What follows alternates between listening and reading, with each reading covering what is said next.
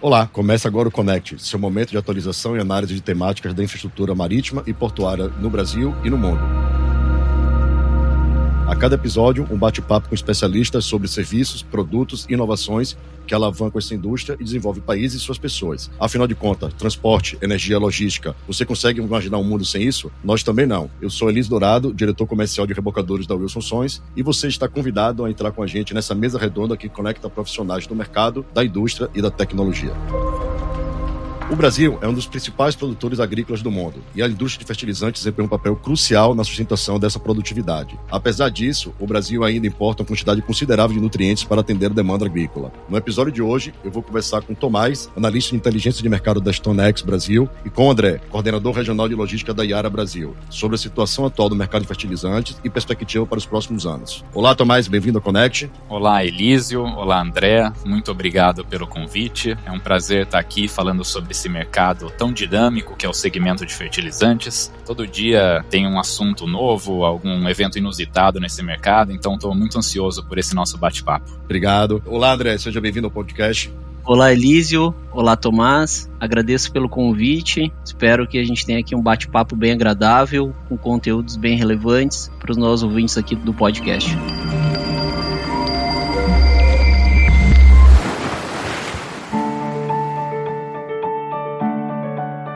Obrigado, pessoal. Seja bem-vindo. A intenção é que a gente bater um papo. Eu tava até olhando de manhã. Não só agora somos número um da soja, no milho, no açúcar. Acho que é uma boa hora para a gente começar aqui esse debate, essa troca de ideia. Eu, Tomás, vamos começar aqui. Para iniciarmos a nossa discussão sobre o mercado de fertilizantes, é fundamental entendermos o contexto recente. Você deu até um spoiler, né? O pessoal de marasmo não morre nesse mercado nos últimos anos aí, né? O período entre 20 e 22 testemunhou um aumento notável no preço dos fertilizantes, com destaque para a categoria NPK, composto por nitrogênio, fósforo e potássio. Isso criou altas expectativas para 2023. Você poderia compartilhar com a gente, resumir as razões por trás das elevações recorde? A gente sabe algumas, mas é sempre bom ouvir do especialista e trazer uma visão do cenário desse ano, como é que está se comportando o mercado? Perfeito, claro, Elísio. Bom, Elísio, para a gente entender primeiro por que, que o preço dos fertilizantes aumentou tanto, é importante lembrar, em primeiro lugar, que fertilizantes são commodities. Então, o preço das commodities são definidos no mercado internacional, certo? Então, o preço do complexo NPK está muito ligado aos movimentos de compra e venda no mercado internacional. Então, qualquer grande movimento de compra, de venda no mercado, vai afetar o preço dos fertilizantes. Em segundo lugar, é importante frisar também que o Brasil importa grande parte do volume de fertilizantes que a gente usa aqui dentro.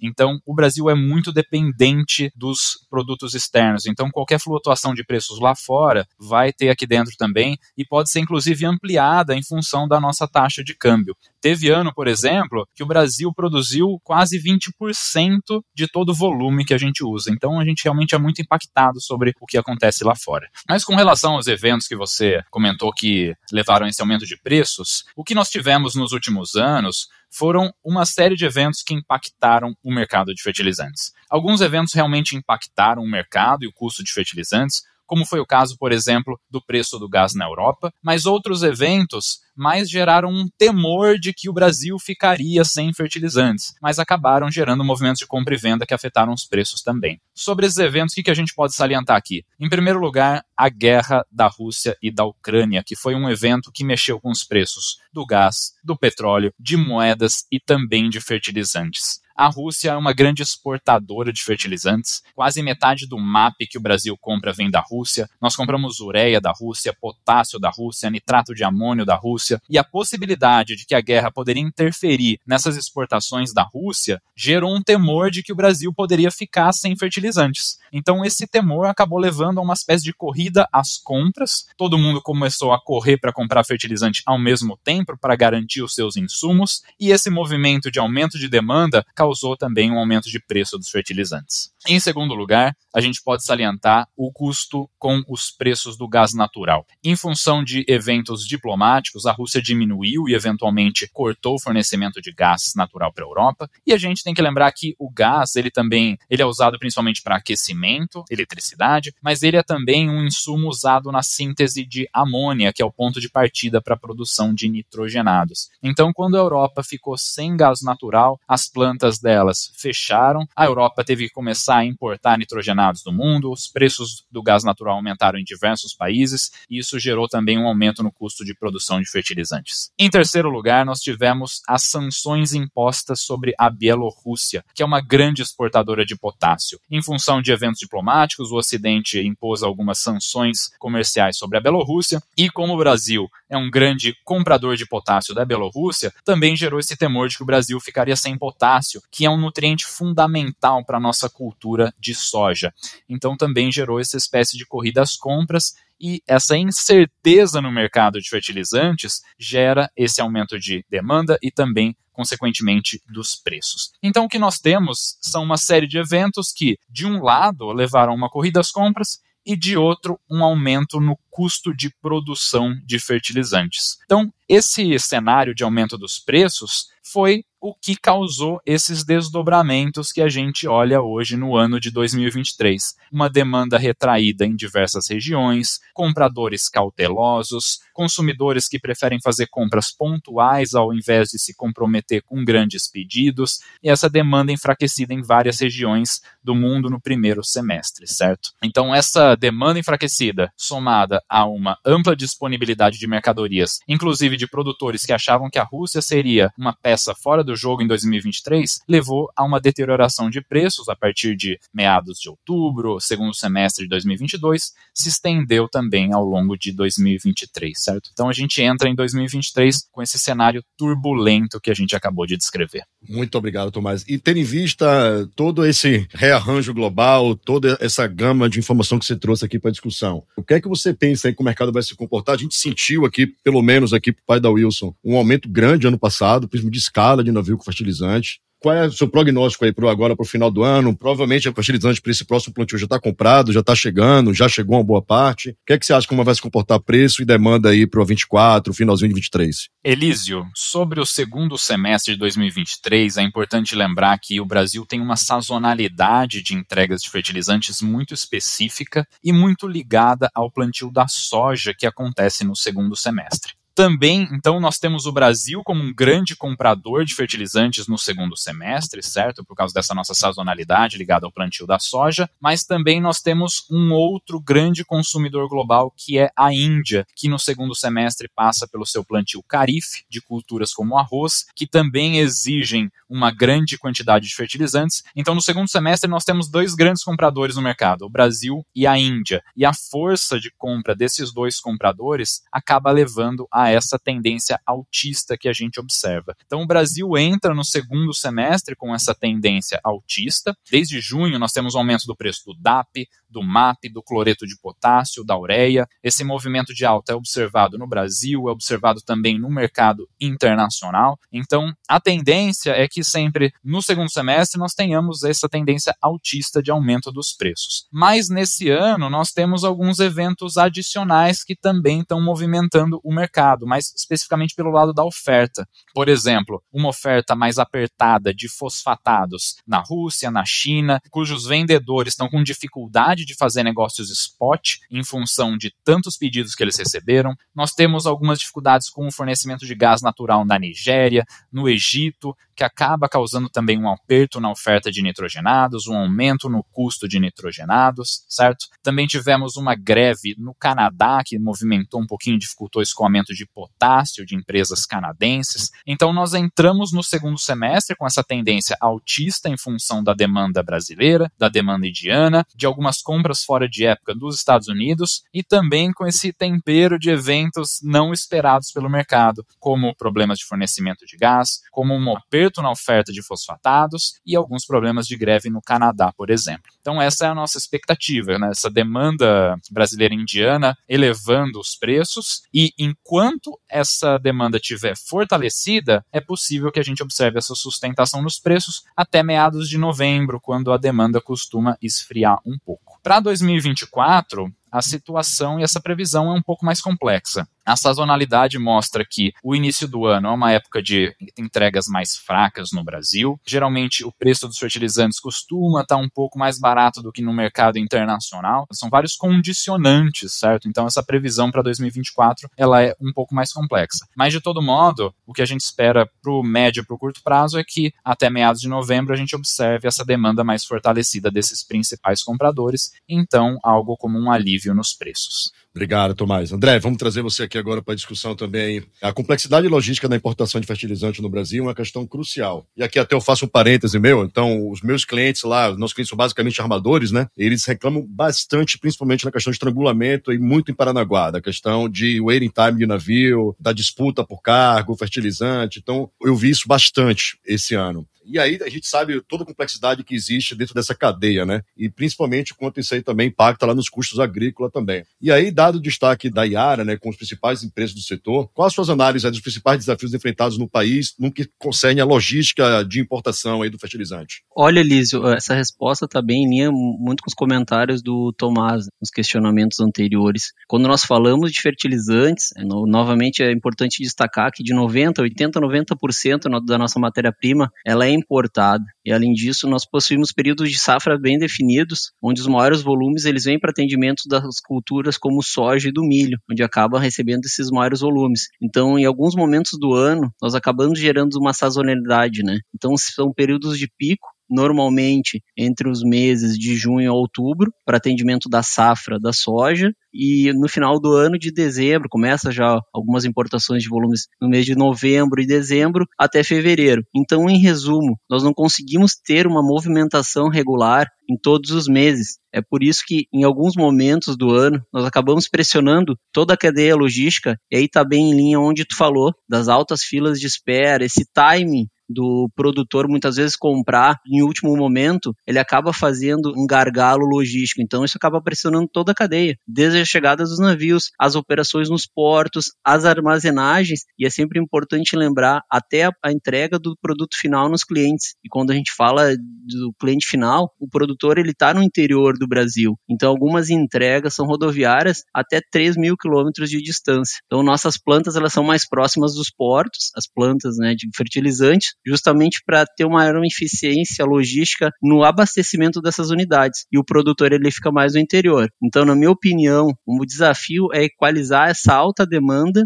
em períodos de pico, sempre tentando manter um nível de serviço adequado no melhor custo possível, nem sempre no menor, porque a gente tem esse né, gargalo logístico, porque no final das contas a gente tem que deixar esse produto no campo a um preço competitivo para os nossos produtores. Então, é, é, eu acho que essa é a grande dificuldade, equalizar toda essa cadeia logística e o produto sendo entregue quando realmente o produtor precisa. Maravilha, André. E na sua opinião, é que vocês que têm uma, uma atuação bem grande, então você tem uma visão global do mercado no mundo, tem algum benchmark, algum outro país também que seja importador de fertilizante que a gente pode se inspirar, que pode trazer algum exemplo para a gente para novos investimentos aqui no nosso país? Eu acho que um exemplo, o Brasil é um país continental, né, Elísio? Então é sempre importante fazer um comparativo com os grandes países importadores ou exportadores. Acho que a logística dos Estados Unidos é uma logística muito eficiente, né? Então acho que é, é um bom exemplo que aproveita bem os modais de transporte, onde são rotas de longa distância, feito todo um abastecimento via ferrovias, hidrovias, e o caminhão ele acaba fazendo essas entregas na menor distância, apesar de ainda no Brasil ser bem diferente essa matriz logística. E, e aí, André, você acha que, por exemplo, lá no norte seria uma solução? A gente vê, né, que já tem um, alguns anos, já está chegando fertilizante, né? Eles estão usando o comboio é, reverso para trazer a carga de volta lá para o campo. Você acha que aquilo é algo que veio para ficar? É algo que a gente tem capacidade de investimento para aumentar aquele trânsito de mercadoria por aquele modal? Sim, isso já vem se mostrando efetivo, Elísio. Tanto a exportação do milho hoje está sendo escoado os maiores volumes, eh, pelo que nós chamamos dos portos do Arco Norte. Então, nós já conseguimos notar né, um crescimento quando se compara com portos que anteriormente eram a, que faziam a maior movimentação desse grão. E no contrafluxo, nós conseguimos aproveitar aproveitar justamente para fazer uma importação mais eficiente de fertilizantes, né, onde a gente aproveita essas operações fluviais, onde ocorrem dos rios Tapajó, Rio Madeira, onde os fertilizantes chegam nos portos de Barcarena, de Santarém no Pará, até mesmo Itacoatiara no Manaus, para abastecer o norte ali do MT. Então, é, isso já vem ocorrendo e é um contrafluxo que o fertilizante acaba aproveitando bastante. Não, e, e faz todo sentido, né? Se você vê lá, tem espaço para crescimento ainda, você tem condição operacional para operar o navio de uma forma bastante otimizada, e aí você vai para o Paranaguá e Santo, tá estrangulado, não tem mais espaço, você vai ter que competir com novas cá, com container, com passageiro, dependendo da época. Então, também eu sou um grande fã lá daquela logística lá do Arco Norte também. Acho que o futuro está empurrando a gente para lá. Tem um crescimento sim, né? Sim, tem. Tem investimento, né? Tem projeto, tem área. Eu sou um entusiasta daquela região ali.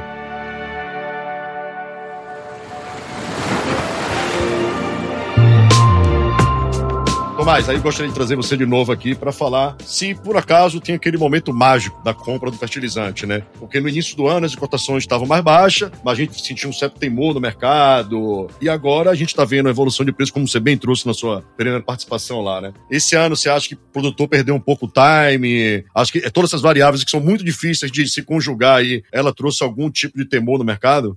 Olha, Elise, o que a gente pode falar sobre essa sua pergunta é que nem todos produtores perderam o time de compra. Afinal de contas, aqueles que adquiriram seus produtos entre maio até junho, quando os preços de fertilizantes ainda estavam baixos, quando a tendência altista ainda não tinha chegado no Brasil, quando os Estados Unidos já tinha terminado o seu período de aplicação, quando o preço do gás ainda não era uma preocupação e quando esse sentimento baixista estava muito presente no mercado, certo? Quem comprou nessa época fez uma aquisição em período de preços baixos, certo? Então, esses é, produtores que fizeram aquisição nessa época, olhando o que a gente sabe agora em retrospecto, compraram em preços relativamente mais baixos. Agora, nem todos fizeram suas aquisições nessa época, certo? Alguns produtores deixaram para fazer suas compras no segundo semestre, quando o Brasil já estava se aproximando do seu plantio da soja, quando a Índia entrou no seu plantio carife, quando a chance de existir algum gargalo logístico ficou mais forte. Então, esses compradores que deixaram para fazer as compras na última hora, em 2023, aparentemente, eles fizeram aquisições com preços mais elevados. Então, os compradores que entraram no mercado mais cedo, por vezes aproveitaram relações de troca que estavam nos melhores níveis dos últimos cinco anos. E essas relações de trocas foram se deteriorando conforme os preços dos fertilizantes aumentaram. Aliás, a Stonex fez uma pesquisa de acompanhamento de comercialização de fertilizantes em maio e a gente tinha observado que as entregas estavam atrasadas em relação aos anos anteriores, que tinha muito produtor que estava deixando para fazer a sua aquisição de adubos mais para frente e olhando aqui à luz do que a gente conhece hoje, né, sabendo a curva de preços que aconteceu ao longo do primeiro semestre e essa tendência autista que se verificou mais recentemente, a gente viu que essa pode não ter sido a melhor decisão, certo? Deixar para comprar muito em cima, pelo menos em 2023 os preços já estavam mais caros. Mas, Eliso, a gente não consegue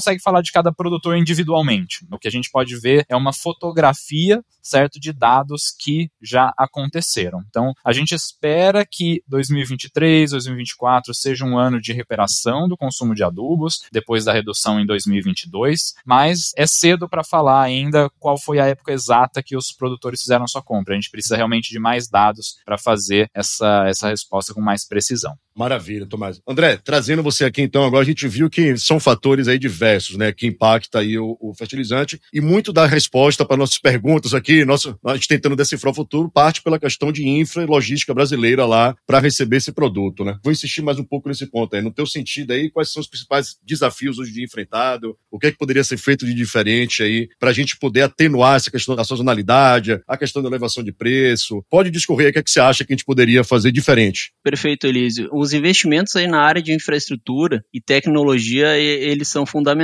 Se nós formos notar hoje, cada vez mais nós recebemos, aí falando diretamente da Wilson Sons, né? Navios de grande porte de 60, 50 mil toneladas, onde já conseguimos reduzir o custo do frete e otimizar o transporte, o que isso é excelente. Mas não podemos esquecer que trazer um navio de grande porte, nós precisamos ter uma capacidade operacional de descarga, também ter uma capacidade estática, né? Que é a capacidade para armazenar corretamente esses fertilizantes. Então nós trazemos, importamos os produtos em navios de grande porte, mas nós precisamos ter uma capacidade de descarga cada vez mais, descarregar mais rápido esses navios e armazenar eles corretamente. E como a gente falou, investimentos nessas áreas de infraestrutura, eles são realmente fundamentais. Sempre, sem deixar de esquecer que a infraestrutura também ela é importante, fomentando cada vez mais os nossos modais ferroviários e hidroviários, que a gente sempre vai conseguir fazer um transporte mais seguro, possibilitar a movimentação de volumes maiores e ainda oferecer um frete mais atrativo, tirando a pressão do modal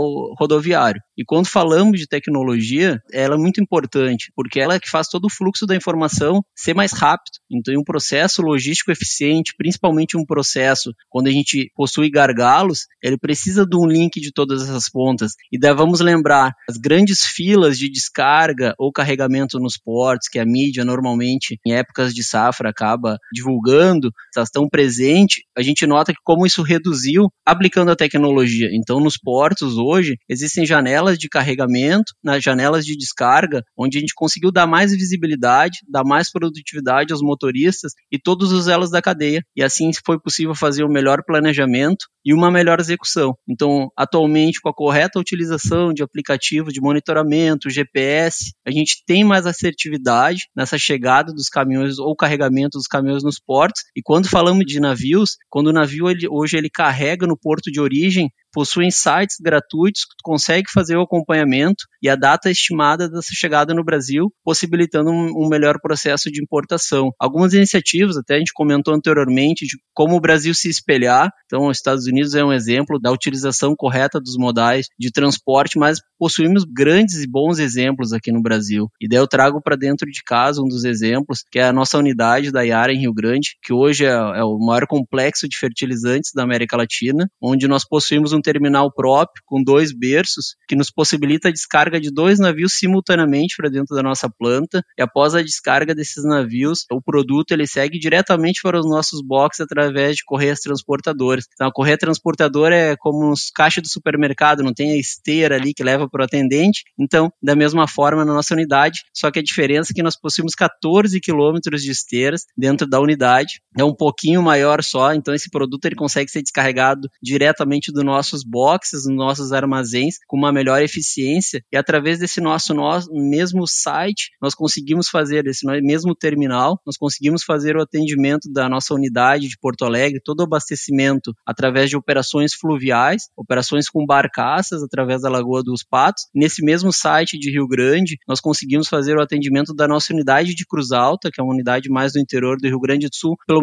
modal ferroviário. Então ele é um grande complexo de produção, logístico, produção de fertilizantes, mas ele não deixa de ser um complexo também logístico. É importante citar, Elísio, que no ano passado nós fizemos a aquisição de um shiploader e o que nos possibilitou fazer o carregamento dos navios. Então, o nosso terminal é um terminal majoritariamente importador. Com a aquisição desse equipamento, nós conseguimos fazer carregamento dos navios. Então, ano passado, realizamos a primeira operação de cabotagem de fertilizantes a granel, onde nós carregamos um navio de 15 mil toneladas navio chamado Charbel para nossa unidade de São Luís do Maranhão, para entender a distância que nós estamos falando de aproximadamente 4.500 quilômetros, onde nós conseguimos enviar um produto produzido no, em Rio Grande do Sul, um produto premium para atendimento das nossas unidades do Norte e Nordeste, nossos clientes, na verdade, do Norte e Nordeste, através da nossa unidade de São Luís do Maranhão, uma operação made em Brasil, fomentando a cabotagem e esse transporte aí evitou a transferência de aproximadamente 4 400 caminhões nessa longa distância. Então, esse, além das operações que nós já tínhamos citado, ao norte do Brasil, além das operações ferroviárias que hoje abastece Santos, a Rondonópolis, próprio São Luís do Maranhão, que possui algumas operações ferroviárias, que abastece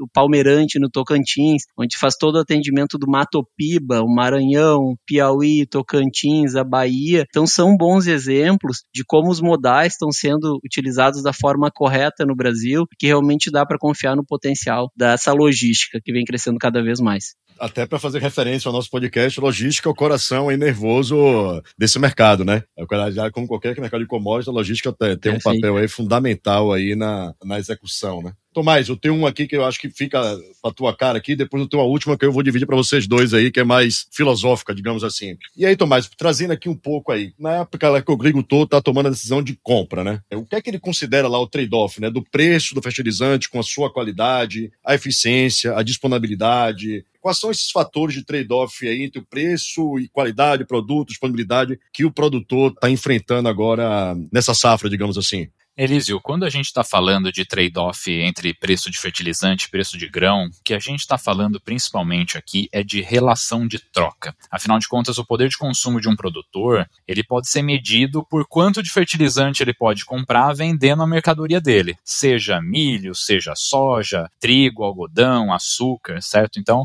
é importante olhar essa relação de troca. Em 2022, o poder de consumo do agricultor estava bem pior do que hoje. Afinal de contas, o preço dos fertilizantes aumentaram e mesmo com as cotações das commodities agrícolas elevadas, essa relação de troca não estava favorecendo a aquisição de fertilizante. Em consequência dessa relação de troca pior, foi que nós vimos essa retração de demanda em 2022, inclusive. Em 2023, com essa queda recente no preço dos fertilizantes no primeiro semestre, claro, essa relação de troca melhorou bastante. E para diversas commodities, o que nós tivemos em maio, junho, julho foram, por vezes, as melhores relações de troca dos últimos cinco anos. E quem conseguiu aproveitar essa relação de troca, parece que eles fizeram um bom negócio vendo em retrospecto os preços de fertilizantes. Então, esse é um primeiro indicador que eu recomendaria que quem lida com fertilizantes olhasse relação de troca, porque é uma medida que vai mostrar qual é o seu poder de compra para adquirir fertilizantes a todo momento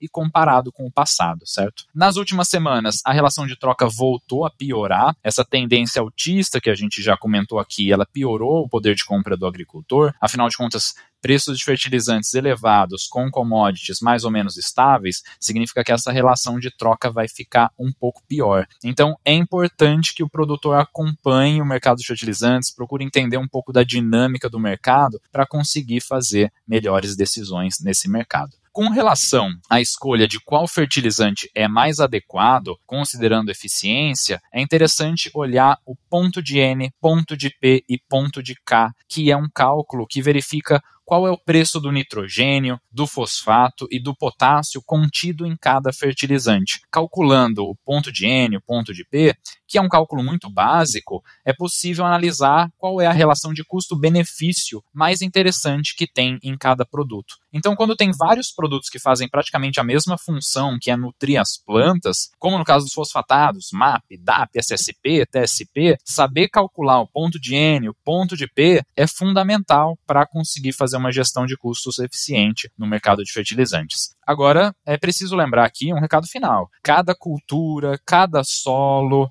cada tipo de cultura vai ter uma necessidade específica. Cada solo pode ter necessidades particulares. Então é importante que o produtor acompanhe as condições do seu solo, saiba bastante sobre a sua cultura, para saber se existe algum produto específico que vai ser melhor para ele, certo? Então não basta só saber que tem disponibilidade de um produto, saber que ponto de P indica que um determinado fertilizante está melhor. É preciso saber saber, a minha cultura tem alguma necessidade específica que eu preciso estar atento? Então, essa é uma consideração importante também. Então, eu recomendaria olhar relação de troca, recomendaria olhar esse ponto de P, ponto de N, recomendaria olhar os relatórios de inteligência de mercado da StoneX que mostram todos esses dados para o produtor conseguir acompanhar isso, ter uma consultoria ao lado dele para fazer essa gestão de custos com ele e assim ele pode ter melhores chances de fazer uma gestão de custos mais eficiente. Maravilha, Tomás, maravilha.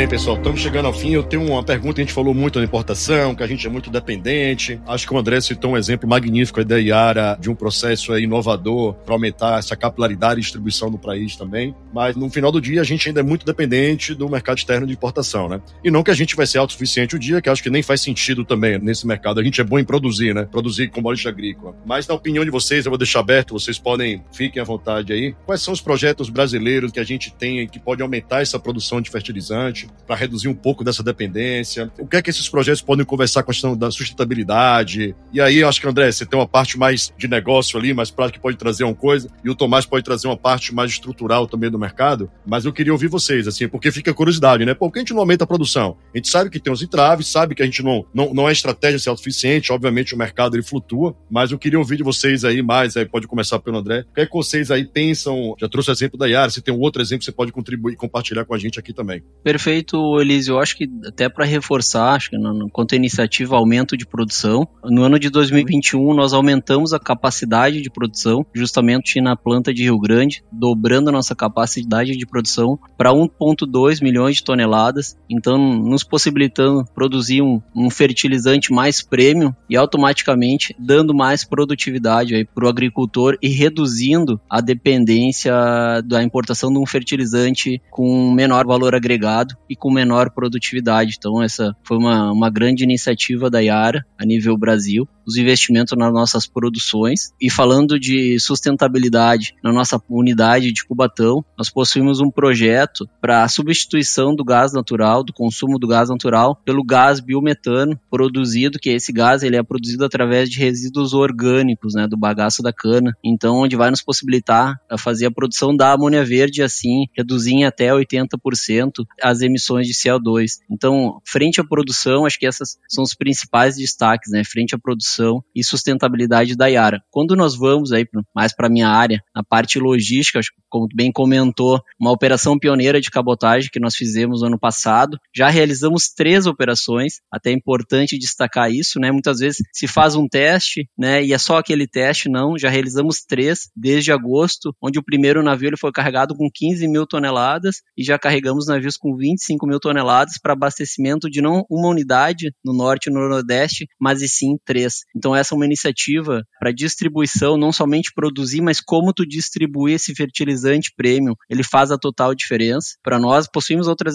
iniciativas como utilização de caminhões a gás para descarga de navios, estão sendo avaliados a utilização de caminhões elétricos, mas ainda tem um caminho para percorrer e esse mês mesmo foi feita, acho que é importante destacar aqui uma viagem inaugural de um navio graneleiro, uma, uma parceria da Yara Marine com a Cargill, dentre outros outros parceiros. Então está chegando no Brasil agora em setembro, o navio Pixis Ocean, é um navio graneleiro que ele foi equipado com duas velas eólicas, são estruturas de aproximadamente 40 metros, que então o objetivo aí é reduzir o consumo de combustível dos navios graneleiros. Então é uma iniciativa bem inovadora né, para o mercado de shipping, onde mais uma vez a Yara aí vem mostrando e buscando iniciativas muito alinhadas com a nossa missão, que é alimentar o mundo e proteger o planeta é, de uma forma sustentável. E nós, como colaboradores, sim, ó, é um orgulho imenso saber dessas iniciativas e participar ativamente de alguns projetos. Então, é isso que eu trago para vocês, eu deixo aí com o Tomás para complementar. Um abraço. Elísio, essa questão da dependência brasileira das importações de fertilizantes é interessante porque o Brasil é um grande produtor de commodities agrícolas. Todos os anos nós produzimos volumes muito grandes de commodities agrícolas e nós ajudamos a diminuir a insegurança alimentar do mundo. Mas o Brasil depende dos fertilizantes do mercado externo para nutrir as suas culturas. Então, se a gente ficar sem fertilizante, quem vai ter insegurança alimentar são as nossas culturas, certo? Então, eu vejo com bons olhos iniciativas que procurem aumentar a produção de fertilizantes aqui no Brasil. Hoje nós temos algumas movimentações governamentais e de empresas privadas com projetos interessantes para aumentar a produção de fertilizantes aqui no nosso mercado doméstico. Me parece que hoje mais organizações estão cientes dessa dependência brasileira com relação às importações e tem mais pessoas olhando esse setor que oferece oportunidades muito interessantes de investimento, principalmente para quem está querendo diminuir a dependência brasileira e ao mesmo mesmo tempo promover investimentos que podem acelerar a transição energética do Brasil em relação a uma estrutura produtiva mais sustentável. Eu vou destacar aqui, por exemplo, uma iniciativa interessante de 2022, que é o Plano Nacional de Fertilizantes, que é um plano com o objetivo de fortalecer